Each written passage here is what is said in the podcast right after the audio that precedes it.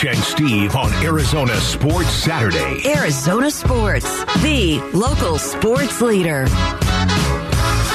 And a merry, merry Christmas Eve to all of you on this happy Saturday afternoon. This is Arizona Sports Saturday. It is your weekend stop for live and local sports talk. Mitch and Steve, that's us, Mitch Farrell, the Steve Zinsmeister. Trevor Henry, kind enough to take the eve with us on this Arizona Sports Saturday as well. And I got to tell you, Steve, I'm a little amped up for a couple of reasons. Number one, I'm on about five hours of sleep. I saw the new Avatar movie last night. Oh. In IMAX, and the only time. The only time that I could coordinate with my friends to watch this movie was at 10:15 at night. Is it a uh, is it a Christmas movie? It's not quite a Christmas movie. okay. I It is a so sure. three hour and 12 minute movie, however. Uh, see, I could I couldn't do that. Did you find the best place for me to go to the bathroom in the middle of the movie? I always need to know that well, so going in. So the theater that we were at, we specifically because my friend was adamant about this. Well, not adamant. I was in agreement with him, but he emphasized that he would have liked to have seen it in IMAX. So Okay. that's what we did. The experience itself, the scope of this movie, it is definitely one that I would endorse seeing in IMAX. Just because of what it is. We know how James Cameron likes to build his movies. But it's funny you say the bathroom thing because one of the people we went with, she wanted to know where the nearest restroom was. And my immediate follow up was, you know, we have seats in the middle of the row, right? Oof, Yeah. that's the worst because then you got to get past all those people. But like, I didn't, I didn't ex- anticipate this coming in. I was not prepared for this aspect of it. My only goal was to make sure that we had the best seated view for the entirety of this three hour movie. Oh yeah, you want to be in the middle for viewing purposes, but you it it sucks. It's the same thing at a sporting event, right? Like it Right. sucks when you're on the in the middle because you got all those people you got to step over to get to the bathroom or to go get like a hot dog or whatever it is. Exactly, exactly. The other thing was this theater, speaking of, the rows were so tight. Walking through an aisle is like how you do at a baseball game, where you basically have to turn sideways and crab walk across I- the row. So I don't know what other people do, but when other people are coming through the aisle and I'm, let's say, on the end or something, I stand up and like push my seat like back as far as Yeah. it'll go. Like I stand up. I don't do the whole like move your knee over. I feel like that's pretty like it doesn't really do anything. It just makes you look like the bad guy. Nothing is easily. I stand up, that. give them as much room as possible. Usually say something nice like, "Hey, how's it going?" or "No problem," whatever. That's me. So that's number one. Reason number two that I'm amped up today. We got we have four televisions in this studio for those that are not aware of how this studio is laid out. And two of them, soon to be three of them, are going to be projecting nothing but NFL football games. There's a lot of football today and a lot of cold weather football this weekend. And NFL Saturday, I know Trev's doing everything he can to watch the Lions play this morning. The Lions who are on the on the hunt for the playoffs, Trevor. Yeah, that was gonna sound right, doesn't it? It doesn't. Although it's also crazy to think that they're not the furthest separated from their last playoff appearance, they right? could be over 500 today. this is crazy. That'd be great. I'm sure Michigan is going nuts right now. Oh, without question, without question. They're a very fun team to watch. Offensively, defensively, just kind of close your eyes and hope for the best. But offensively, very fun to watch. Speaking of teams that are fun to watch and teams that are not fun to watch, last night was not fun to watch. It'll be Laravia dribbling across the timeline, and that will do it. Grizzlies win it by the final of 125 to 100 and improve to 20 and 11 on the season. They end a two-game losing streak, but they hand the Suns their second loss in a row. Phoenix falls to 19 and 14 and 14 and 5 here on their home floor. Memphis Grizzlies take down the Phoenix Suns 125 100, as you heard on the final call there from John Bloom. That's their now third consecutive loss, after or second consecutive loss, excuse me, after just getting off a five game losing streak that they responded with a three game winning streak. And now I'm kind of coupling this whole 10 ish game stretch into one. Three wins out of your last 10 is no bueno for this team. and they're four and eight in their last twelve because it really started when they lost to the Rockets um, at home, 122 to 121. You lose on that last last point. I, I think that the Suns are certainly going through something now. Listen, we've talked about this the last couple of shows. You'd rather it be now than in the playoffs that you're going through these sorts of things. 100%. They had a long period of time without Chris Paul. Cam Johnson's been out for a long time. We've talked about Jay Crowder a gajillion times. We're probably going to talk about him again later. Um, there was a time where they had to deal without DeAndre Ayton for a hot minute. Devin hmm. Booker was out. So l- listen, all things considered, to still be in the position that they're in, being 19 and 14 as we sit here today, uh, that's a pretty good position to be in considering the amount of adversity that they've faced. Sure. If they had all of their players available to them and they didn't have the drama of Jay Crowder and uh, maybe to some extent uh, even the uh, the ownership like sale of the team, maybe that plays somewhat of a role uh, in the mentality of the organization, although probably not much. Um, I, I just think if they were going through zero adversity, I would want them to be better than 19 and 14. Could you argue that every team is going through some sort of adversity right now? Yeah. I mean, you if you want to know the real adversity that heck Memphis was going through, last night was the first game that they had their big three together all season. Their big three being Ja Morant, Desmond Bane, and Jaren Jackson Jr.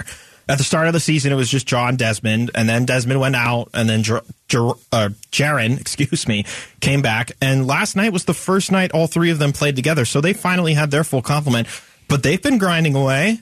Yeah. They they granted haven't been dealing with a new ownership change, haven't been dealing with a very murky offseason and some perhaps overhanging tension between the center that they just paid a max contract and the head coach. They're not dealing with a significant injury to their best player. I, and- and look, when you get a performance like they got last night from Brandon Clarke, too. I Yeah. mean, 24 points. He hits 10 free throws, which is basically going to get you halfway there. Seven for 10 from the floor, five, uh, five offensive rebounds, 10 rebounds total. He had two steals. I mean, like, that's a player off the bench that really put them over the top yesterday. I mean, how about this? Ja was 4 of 14. And you're thinking, oh, if he goes 4 14, we might win. Not a great night. But you know what else Ja had? Ja had 11 assists. yeah, you got other Ja guys had involved. five rebounds. Ja was a plus 27 in his box plus minus. Yeah, the Suns really dug themselves into a hole, right? So, like, first quarter, obviously not the defensive effort that you're looking for. The, the Grizzlies scored 39 points in that Right. first quarter, 38 in the third quarter. So, they certainly had their moments. But even when they held the Grizzlies to 20 in the second quarter, then the offense goes cold and only scores 18. So, you lose that quarter as well. It's. It's a hole that they dug themselves into in the first three quarters that there was zero chance of them digging themselves out of, even winning the fourth quarter, which was kind of nice to see that they at least uh, got some of the momentum back late in the game, but it just was too big of At a hole. You point, lose by 25. over. I At that mean, point, it's over. I mean, they had 38 points by halftime. They were down by 21 at the half. yeah. It just you set yourself blowout. back so far, and remember, I think we've talked about this already. The trend with the Suns last season is they never lost when they ha- they never lost, excuse me, when they had a third quarter lead heading into the fourth. If they were leading in the third quarter, it was cut, print, done, win for the Suns. Don't you kind of expect this, though, when there's no Booker? Don't you kind of expect it? I mean, you're replacing Booker with Landry Shamet, who I'll give Landry Shamet then- credit. I went to the Wizards game the other night, right? Okay. Shamet went off. Now, he clearly had the green light because it's not like he made every shot he took, but he had over 30 points in that game. DeAndre Ayton was also pretty impressive in that one. Um, and in this game in particular, clearly had the green light again, six for 16. Now, that's not a great shooting percentage. Three of 10 from three point. Eh, it's okay, I guess. Yeah. Uh, only ends the night with 15 points, but that's your second leading scorer for the entire game. This year, it's been the first quarters that have been killing them. When the Phoenix Suns are put behind in the first quarter, they have a very, very, very hard time pulling out W's in the end. Here's where it really gets my goat. Because you know what else happened this week related to Memphis? Ja Morant did a sit down interview on ESPN. And for those of you hearing this for the first time, here's the clip. Ja Morant was asked by Malika Andrews, the one hosting this one on one interview, about who he sees as contenders, excuse me, to Memphis. Who do you look at around the league as you're studying and say, we're going to have to run through them? Celtics. No one in the West. Nah, I'm fine in the West. So here you go. You've got this perfectly placed bulletin board material, stuff locker room talk that now comes out onto the mainstream airwaves. And Ja even backed it up pregame too. He said, like I said, I'm fine in the West. Right. So he's emphasizing that the Phoenix Suns are no problem to him and the Memphis Grizzlies. And guess what? Maybe not him directly, but they sure as hell backed it up last night, dropping their supposed rival in the West by 25 points. Well, again, I think it's different if Booker is there. I think uh, if Cam Johnson's Sure. healthy, I think I think that We a can fully speculate healthy about Suns this team plays day. better. Uh, but let me give you the rundown because the Grizzlies right now are tied for first in the West. They're tied with the Denver Nuggets. Uh, that's certainly a, a force to be reckoned with. Although I don't think the Nuggets are as good of a team as the Grizzlies. I think Jokic is far and away the best player. I think offensively they're absurd this year. Defensively, they've got some work to do. That's Okay. Denver. I so that's say. Denver. They've got the Pelicans currently in third and only half a game back of those two teams. That's a team that's really on the up They up. squeaked one out against OKC last night in overtime. The Suns are fourth, two games behind the leaders. The Clippers are fifth. I'm not so worried about the Clippers, although their record is almost identical to the Suns. Yeah. The Kings, I've never been worried about the Kings, but they might be on the, on their way up as well. The Jazz and the Mavericks round out the West. First of all, the fact that the Warriors are 11th right now and really a non-factor in the West, that's got to be encouraging to some of these other teams like the Grizzlies, the Nuggets, the Pelicans, the Suns, who have been trying to edge their way up the Western Conference rankings, mm-hmm. and the Warriors have just always been in the way. And it appears that this year they're just not at that point. They're 15 and 18. Here's what else how it bothers me. So Ja Morant says what he says, and then boom, 25 point win over the Suns. Right. This isn't the first time that this has happened to an Arizona sports team. Do you remember this from Von Miller in 2018? Last two weeks, I mean, we had a 200 yard rusher.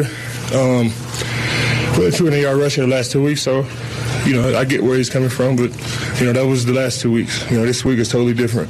We're gonna get everybody's best this week. Um, they're gonna get our whole team's best, and that starts with me. They're gonna get my best this week, and we're gonna go out there and we're gonna kick their ass. This is the way I'm feeling.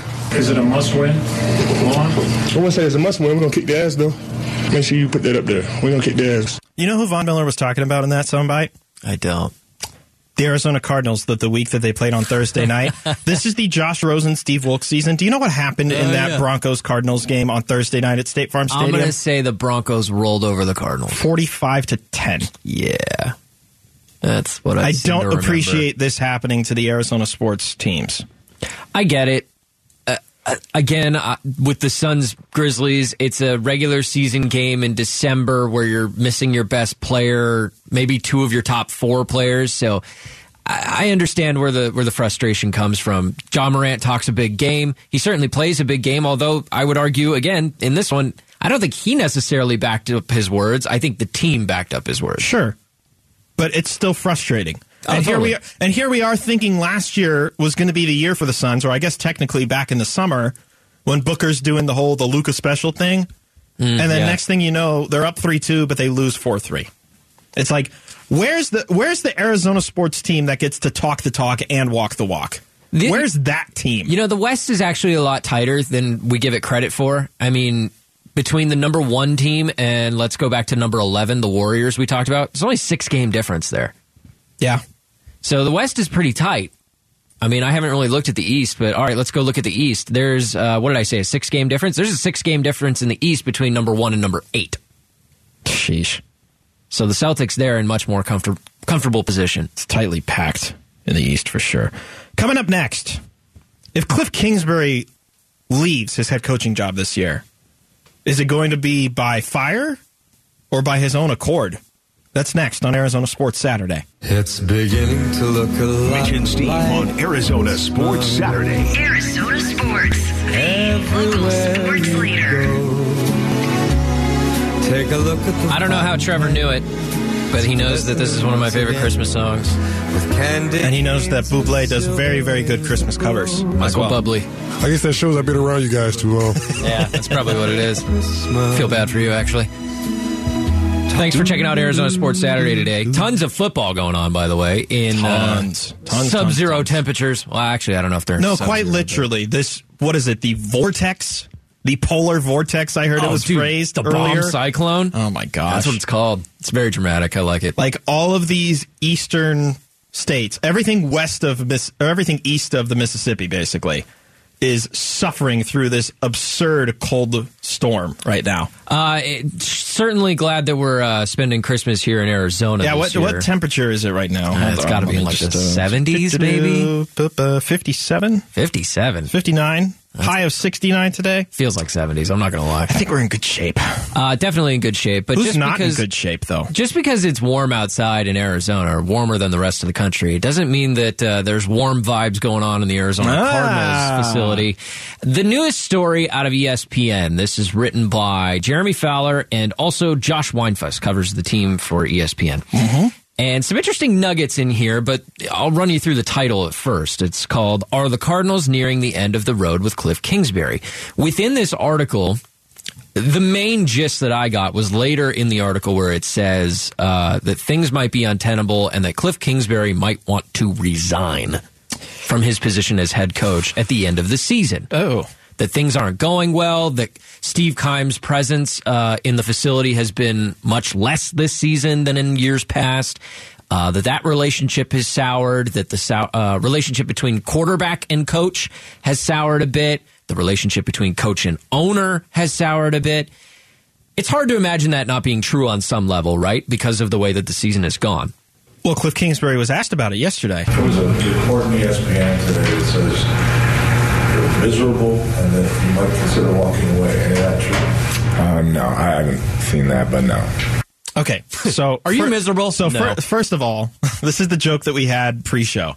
First of all, what do you expect him to say? Yes. Yeah, what was he going to say? Yep, It was definitely also- miserable. Definitely going to quit. I also want to point out it was the last question that he was allowed to be asked at the presser yesterday. Mm. They Our own- that one up real quick. Our own Tyler Drake pointed out as soon as that question was asked, they silenced any other questions and they said goodbye to Cliff Kingsbury. That whole presser was three and a half minutes. I don't know who asked that question. Bob McManaman. It sounded like. Bobby Mack. Okay, so why wasn't that question asked by Josh Weinfuss? I wonder. Good question. Who wrote the article? I'm sure that you know he checks with all his sources and whatnot. I'm not saying there's anything nefarious going on Sure. here, but it just seems like if you're the guy who's going to write the the piece that says the coach is miserable, maybe you should be the one to bring up, "Hey, are you miserable?" at the press conference. But maybe that's just me.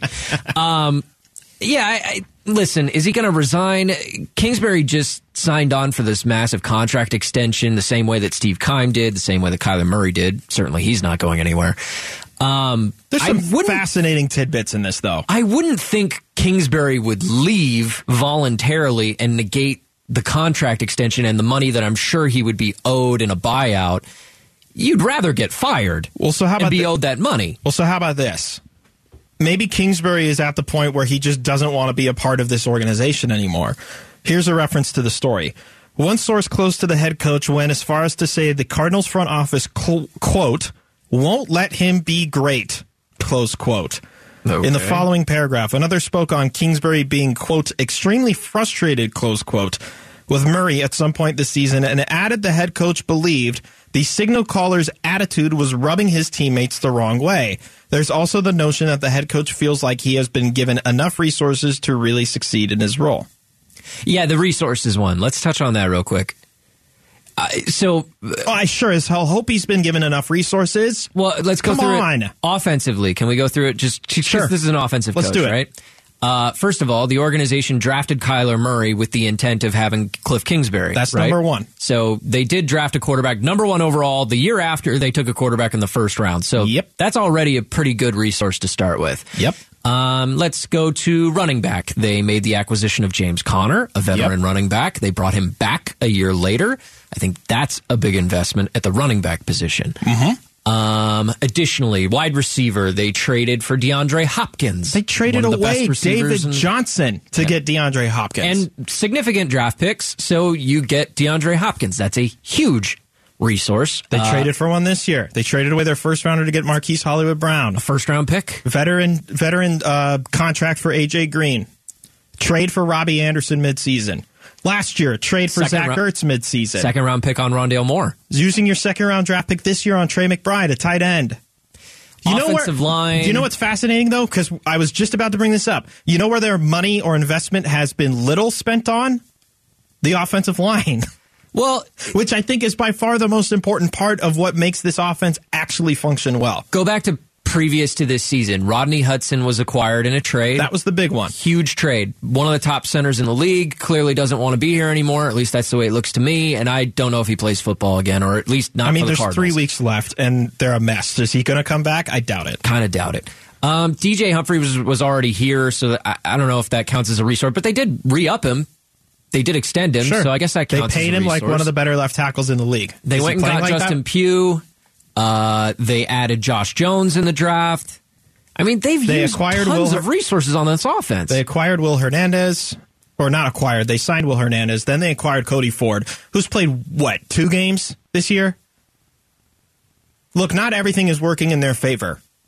So I find it fascinating that he thinks that he's got everything he needs, and yet the offense looks like what the offense looks like. Here's the argument I, I will kind of make in defense of Cliff Kingsbury, and I'm not one to defend the guy very often, but although you've spent a ton of resources on this offense, very little have they all been available to you at the same time. Yes. We've obviously talked, and I'm just speaking specifically on this season. No, no, no, yeah. Uh, DeAndre Hopkins misses the first six games due to suspension. We've talked about that ad nauseum, so that's out there already. Yes. Marquise Hollywood Brown got injured right around the time that Hopkins was coming back. So instead of having both of them on the field at the same time, you had one or the other for almost a little more than half of this season. Um, Zach Ertz goes out with an injury. Last year, Maxx Williams goes out with an injury. So at times you've been without your leading tight ends. Uh, certainly, the offensive line has had double digit number of combinations to start games this season. I think season. they're at ten. I think they're at 10. Uh, running back, you lost James Conner for a time and had to rely on Eno Benjamin, and then things went south with Eno Benjamin, and now you're back on James Conner. So there's been a lot of turnover. Certainly, we haven't even talked about the quarterback situation with Kyler getting Right. injured. You were on Colt McCoy. Now Colt McCoy's injured. Now you're on Trace McSorley. So, on the one hand, I can side with Cliff Kingsbury a little bit that while you have all these resources, they've never all been available to you at the same time. And that's frustrating.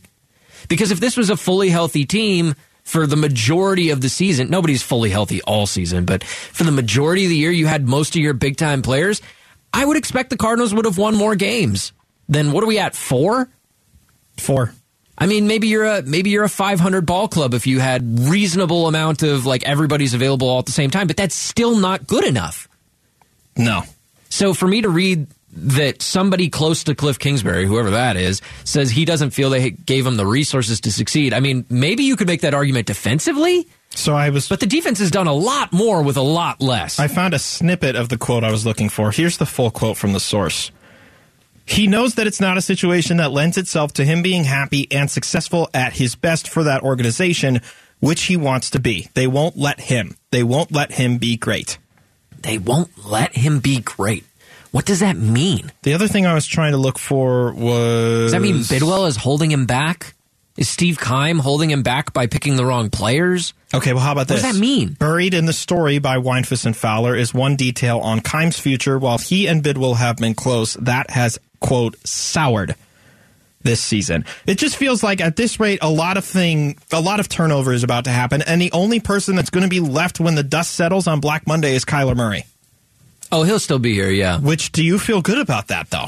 Um, I've always been a big fan of Kyler Murray. Uh, the person uh, is obviously different conversation than the than the player. I think a lot of people have questions about the person, the leadership, the body language on the field, the ability to lead other men. I think that there's a lot of questions there still, and those didn't really get answered this season, in my opinion. There were incidents of him yelling at Kingsbury on the sideline, or uh, him and DeAndre Hopkins going at it, and it was caught on HBO Hard Knocks. And so, like, yeah, inevitably, you're still going to have those questions about Kyler Murray. Those have not been answered.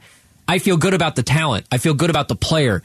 Given the right situation and the right coach and the right coordinator, maybe it's a better scenario. I, I'd keep Kyler before I'd keep Kyler. I feel like the other part of it is he needs to commit himself more to this game. What's what's unique about Kyler in comparison to every dual threat quarterback currently in the NFL is Kyler refuses to take a hit. Think of it this way. Patrick Mahomes, is he going to take a big hit every now and then when he starts to run? He'll do some wacky move about it, but he's got a body type that's built to be able to sustain that. Josh Allen, need I say more? Justin Fields, look at how much he's developed as a runner in the offense this year with Chicago.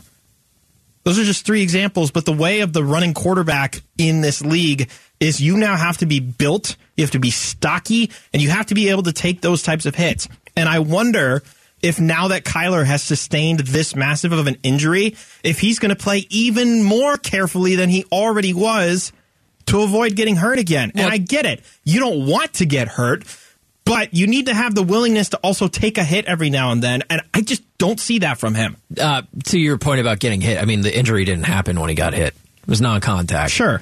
T- but it's your point But still stands about how he plays He's about forward. to get hit because he took an awkward step and he twisted and screwed up his knee. Right. It was inevitable. I think, uh, bottom line for this article, because the biggest thing that came out of it was the suggestion that Kingsbury might resign. Uh, definitely don't see that. I, I, especially with that contract extension, man, I'd, I'd wait to get fired, and I'd be okay with it if I did, because you're going to get paid. That's a hell of a buyout, and he's got a pretty nice house, so I think he'll be okay. Coming up next, usually it's not so good when you trade your best player away, but maybe not in the D backs case. We'll talk about the haul that they just got for trading away who I think is probably their best player next on Arizona Sports Saturday. Mitch Barelvis, Steve Zinsmeister, Arizona Sports Saturday. Arizona Sports, the local sports leader. Shot to right center. There she goes. Three run homer. Diamondbacks on top on the three run homer by Varsho. That was from earlier this season. Greg Schulte on the call, a Dalton Varsho three run home run in the later innings of an eventual 6 2 win. Mitch Farrell, the Steve Zinsmeister, Trevor Henry behind the glass. Back here with you in the Auction Community Studios. Why are we playing a Dalton Varsho highlight? Well, it's the last highlight that we're going to get of him of an, uh, in a Diamondbacks uniform. I almost stumbled over my own words there. In case you missed it, yesterday the Diamondbacks made a trade with the Toronto Blue Jays, a two for one. And look, this this is what we're going to talk about for the entirety of the next 10 minutes or so. Dalton Varsho for catcher Gabriel Moreno and outfielder Lourdes Gurriel Jr. A two for one. That is three major league level ready talents in one trade. And I got to be honest, Steve, I'm pissed. Okay, walk me through uh, your frustration. So you teased it. He might be the best player on the Arizona Diamondbacks. Well, Statistically, you can make an argument. now was. So why are you trading away your best player then? Is this Paul? It's not to the same magnitude, but is this Paul Goldschmidt all over again? Where we're trading away a guy who is on his way to being or is your franchise icon, and you traded him for some other major league ish level talent. And already, are we about to get bit in the ass again, like we were with Luke Weaver and Car- and uh, Carson Kelly? Well, if you want to compare it to the Goldschmidt trade, I can walk you through why I think this one's better.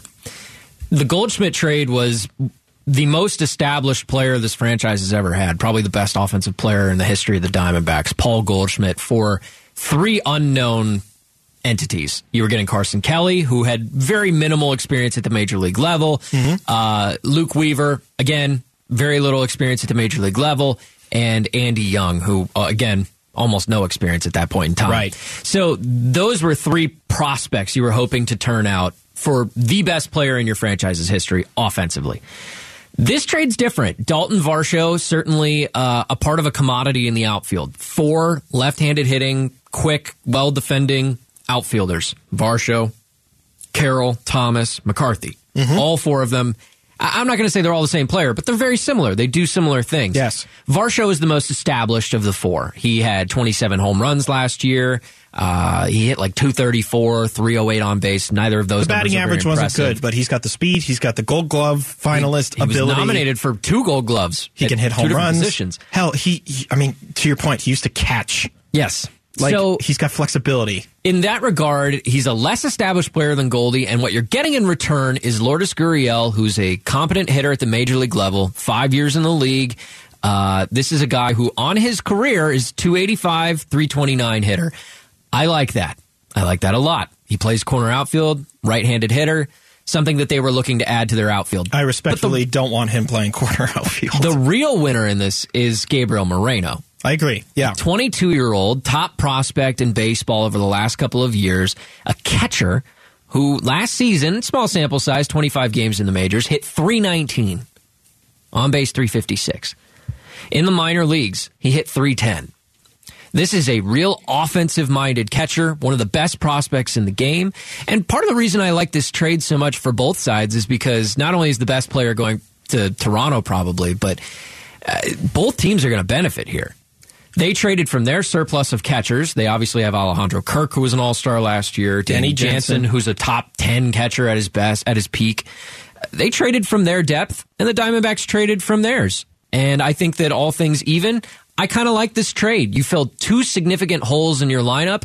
Yes, it hurts to get rid of Dalton Varsho. Yes, I, I would rather if they have moved Alek Thomas or JJ McCar- uh, Jake McCarthy. Sorry, Well, not JJ. I'm going to go back to the same argument. Why do you have to move any of them? You didn't I under- have to. That's what I'm saying. It's like you didn't you didn't have to make this trade. I understand why this trade happened. I mean, heck, look at it from the Blue Jays side. You know what their outfield's probably going to be opening day? George Springer in left, Kevin Kiermaier in center, and Dalton Varsho in right. Yeah. Is there a baseball dropping in that outfield? I highly doubt it. Those are three of the better outfielders that we've seen in the last five years. Right. I don't think a baseball is dropping in that outfield. It's a good outfield. That's probably why they were free to move on from Lourdes Gurriel Jr. It massively improves their defense. And you know what it does for the Diamondbacks? It massively weakens their defense. Because I get it. You have three center fielders that are out there playing in the outfield, basically, but your best defender is your worst hitter.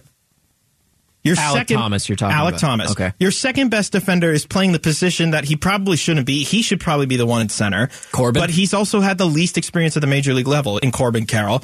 And then Jake McCarthy, I'm not going to say it's a fluke year, but what if he becomes like Robbie Ray?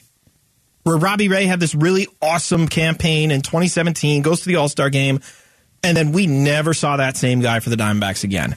It's and then what does he do when he immediately leaves? He wins the Cy Young. Because go figure, of Here- course. After listening to Mike Hazen last night try to explain how they came up with this deal, this made a lot of sense to me.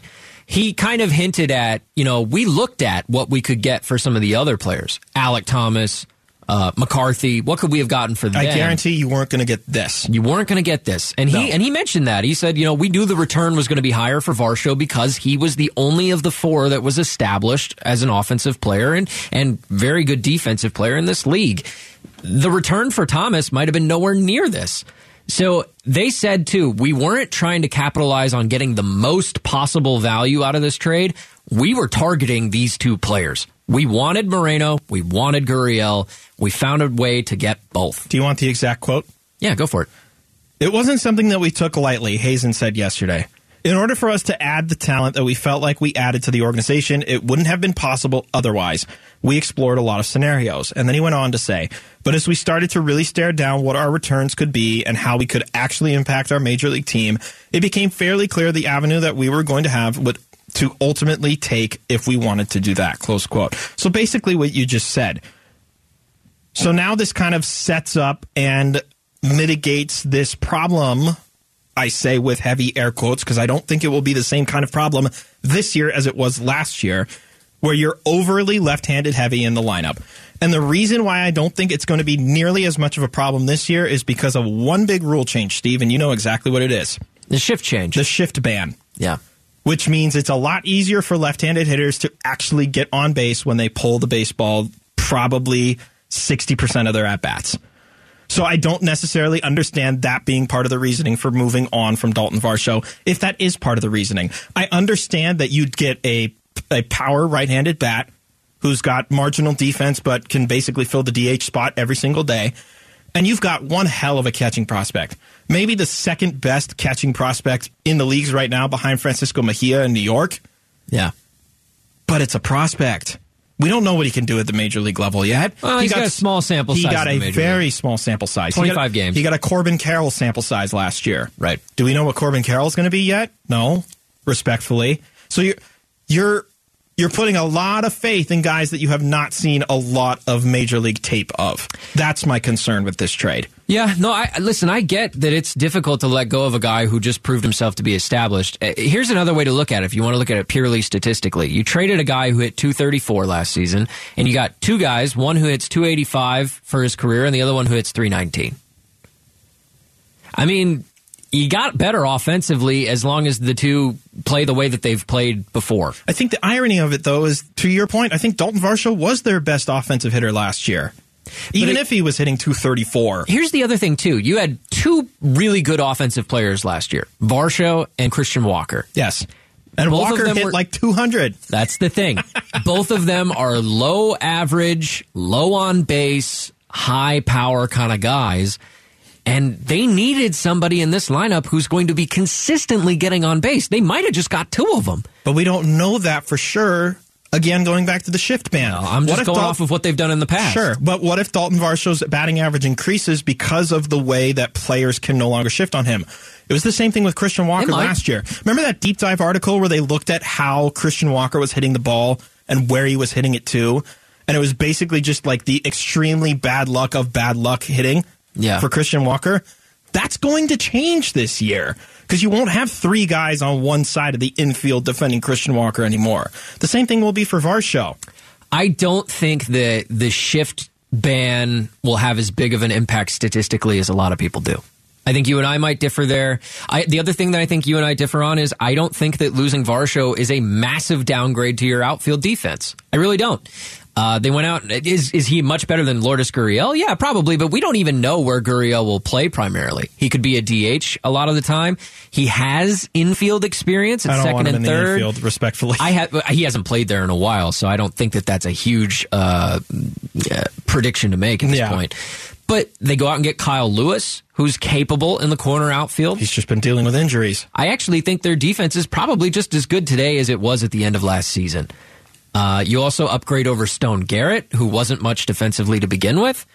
I think that, honestly, I wouldn't be shocked if they moved another one of their left handed hitting outfielders. It just feels like the big argument that they made. Remember when they traded David Peralta? It feels like the big argument, and Gambo was talking about this a ton after they traded Peralta. It's time for the young guys. It's Yeah. time for the young guys to show them what they got. It's time for the young guys to lead the way for this organization. That was supposed to be Dalton Varsho, and now that's not the case. Yeah. And that's a real bummer. I get it. Giving up on the guy after you know two seasons essentially that he's been on this squad. I, I, I get that it it sucks. It's hard. It it's hard to let go of a guy before you really realize what he's going to become. Uh, but at the same time. Gabriel Moreno's the real deal at catcher, and you get one season of Lourdes Gurriel. Maybe they lock him up and have him here long term.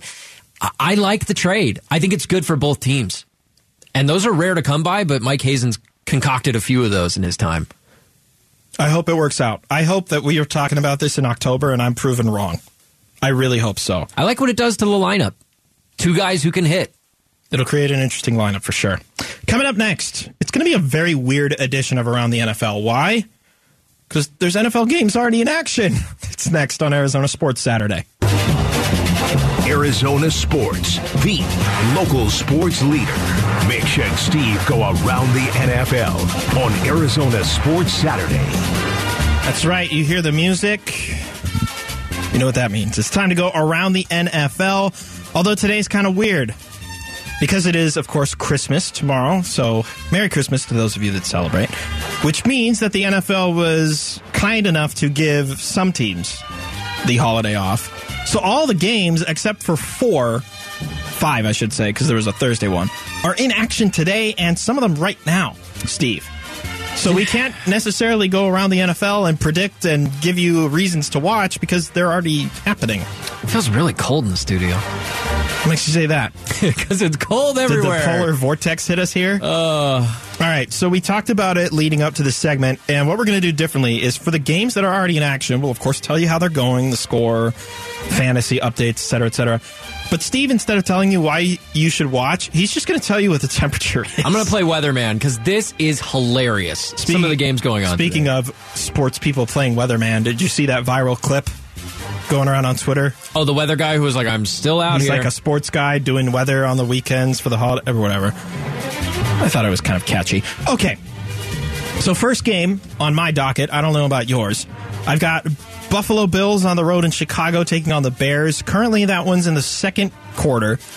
10 minutes to go. The Bears leading 7-6. and it is currently 12 degrees Oh in Chicago. No That's- snow that that's I've seen, awful. but 12 degrees. 12. That is absurd. Josh Allen, uh, the leading passer, six for eight. He's got 80 yards and a touchdown. That went to Gabe Davis, who has two receptions for 34 yards and a touchdown. Justin Fields also has a passing touchdown. This one to Dante Pettis. It was a beautiful throw. I mean, he was wide open. He was wide so- open, but you still got to make Not that very throw, hard. right? Um, next game, your Brownies hosting the New Orleans Saints in Cleveland. They just scored their first touchdown. Oh. Deshaun Watson, a 12 yard run. I was interested to know how Deshaun Watson would handle the cold because it is seven degrees in Oh, Cleveland my today. goodness. No, thank you. This Alvin is a guy who played for the Houston Texans, and he's got to face in seven degree Clemson, too. weather. Like, is South Ugh. Carolina dealing with it right now? I don't think so. Ugh, I wouldn't think so. It's brutal. So that one's 7 nothing Browns over the Saints. About 13 minutes left in the second quarter. Uh, Alvin Kamara, 7 for 24. That's about it, basically. In Kansas City and Arrowhead, Chiefs have a 7 0 lead over the Seattle Seahawks. That one's at about 13 and change in the second quarter. Patrick Mahomes, a touchdown pass to Kadarius Toney. Yeah, in that Kansas one. City, that's not on the East Coast, so it'd be a lot warmer there, right? How much warmer? Wrong, 16 degrees God. in Kansas City today. I think that's My Clete Blakeman, goodness. the referee. He's got one of those, like, you can only see the face of his head, and then the rest of it is wrapped up in some, like, warmer of sorts. Ah, crazy. Pat Mahomes, 5 of 10 for 41 yards in that touchdown. And then Isaiah Pacheco, if any of you have him, seven carries for 35 yards on the ground. I'm seeing there. Minnesota, they just tacked on to their early lead against the Giants. They're now up 10 nothing. That one just under 10 minutes to go in the second quarter. Again, Vikings 10 nothing over the New York Giants. Listen, Steve. they play indoors, so I'm not going to get you know sentimental about. they're how playing in a dome the today. Vikings. But what is it in Minnesota? Two degrees. Oh my God! Is there a single NFL city today that's Trev- Trev is- above 16 degrees? Trev's just shaking his head behind the glass like two You're missing degrees. numbers there.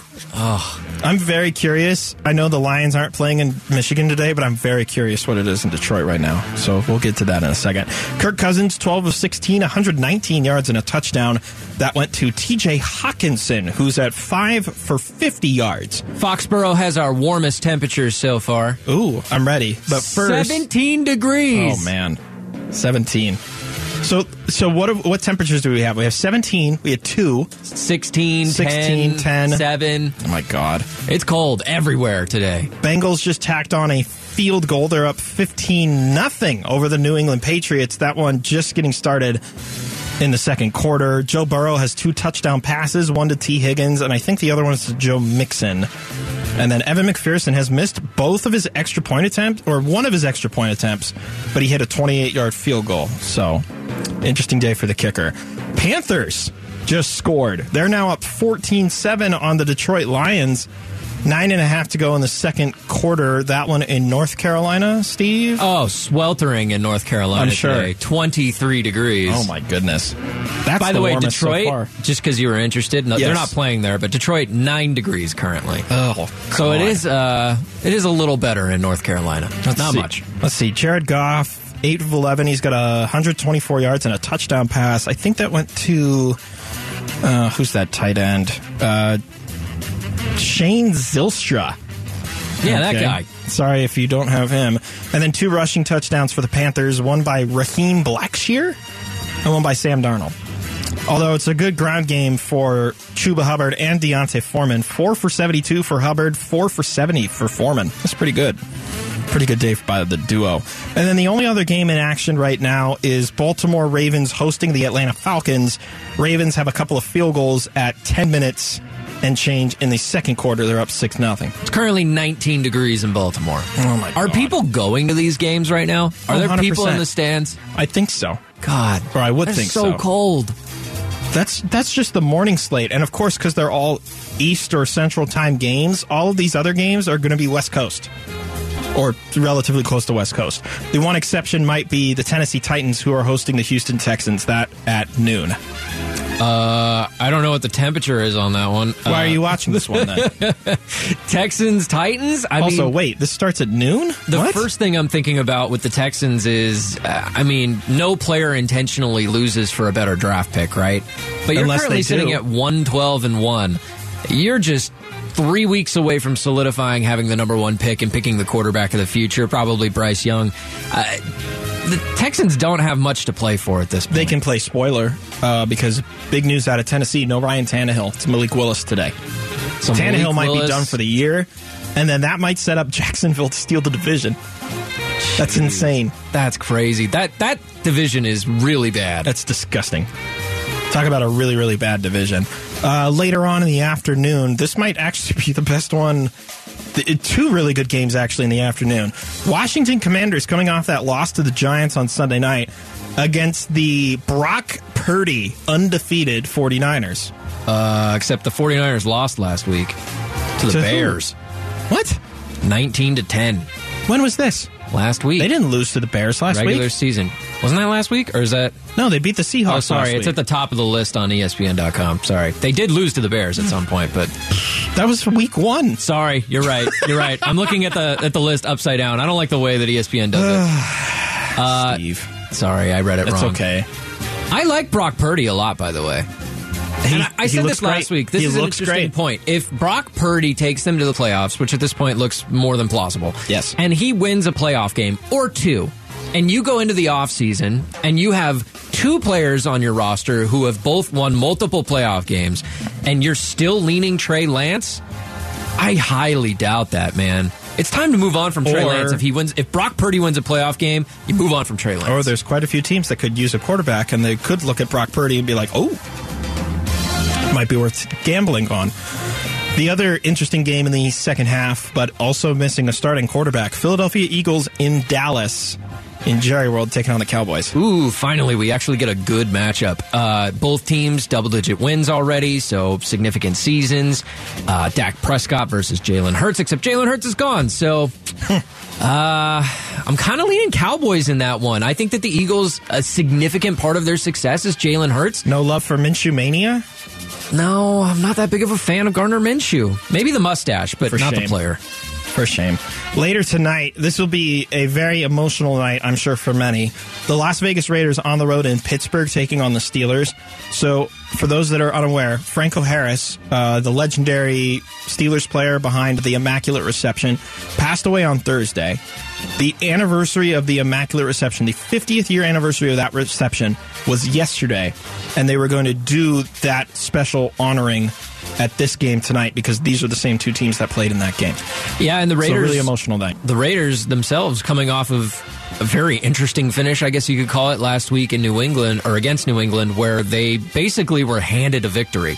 And that's not something that you get very often against a Belichick coach team. So the Raiders, they won that game on that Chandler Jones. What is it? Is it technically an interception? Think it's a fumble. I recovery? it's a fumble. Uh, but don't expect another game to be handed to you if you're the Raiders. Literally and figuratively. Literally and figuratively. Look at the Christmas Day slate. Um, I'll be frank, all these suck. Green Bay Packers. Green Bay Packers kick off the Christmas morning in Miami against the Dolphins. It's been a long time since we could say this, but the Dolphins are a better team than the Packers, quite frankly, and I think that that's probably what we're going to see on uh, Sunday. I just hope we see something good because it doesn't get much better in the afternoon. Sounds like you're gonna be watching NBA. Definitely going to be watching the NBA tomorrow, that's for sure. Until about 2:30 because, you know, I'm a diehard fan. Love my Denver Broncos. They're on the road against the LA Rams. Ugh, that's like the battle of the two organizations that are trying to mess up the most. This just season. look, just to pause for a second. Think about this slate of games in August, and now think about where we are now. Oh yeah, no, I, I understand This this, is was supposed to be good. Baker Mayfield versus uh, Brett Rypien, probably. It'll be Russ. It'll be Russ. He's It'll be back? Russ. Okay. Thank Well, God. At least the Broncos have that going for them. Except they've been worse with Russ. Denver's a minus three favorite in this one. Yeah, I don't know about that. The, They're one and the six on over the under road. is 36 and a half, Steve. Yeah, that's very low. That's bad. That's a bad matchup. Talk about bad matchups. Uh, cap off the evening, right here in the Valley. Tampa Bay Buccaneers visiting the Arizona Cardinals. Third starting quarterback this season for the Cardinals. How are the Bucks only estimated to win by seven and a half? That seems like it should be higher than that. That's that. bait. I'm not touching that. Seems like it should be higher than that. Just because I listen, I don't trust Trace McSorley. Uh, Do you as trust far Todd as- Bowles? Todd Bowles is 0 4 against backups and second string quarterbacks this year. Listen, I know the Bucks have been bad this year. I get it. Like this, I, from the very beginning. What have I been saying? Tom Brady downfall 2022. I've been saying that since week one. I knew that this was going to be the year that they fell apart. Should have just retired. Probably should have. Monday night, the cap off of this very miserable week of football. Chargers Colts in Indianapolis. How do you lose that game last oh, my week? God. You and I left the we were- studio. it was 33 to 0 and they lost. Trev, literally, the two of us texted one another right as that game ended, and we're like, dude, the Vikings won. What the hell happened? That scenario I painted out for your Detroit Lions, I feel so bad now. I was they can't even win out to take the division. Yeah, I know. I was I was a little salty too. I was sitting at home and uh, going through scores. My girlfriend was going through scores on her phone. She go, "Oh, the uh, the Vikings won." I was like, "No, they lost to the Colts." So And she's like, "No, it says they won." And I was like, "No, not this week." I was like, "They were down 33 when I left the studio at halftime." And she's like, "It says they won." And I was I couldn't believe it. I just couldn't believe it. All right. That's your football. We'll talk Suns next. Jae Crowder, a new home? Maybe. That's next on Arizona Sports Saturday.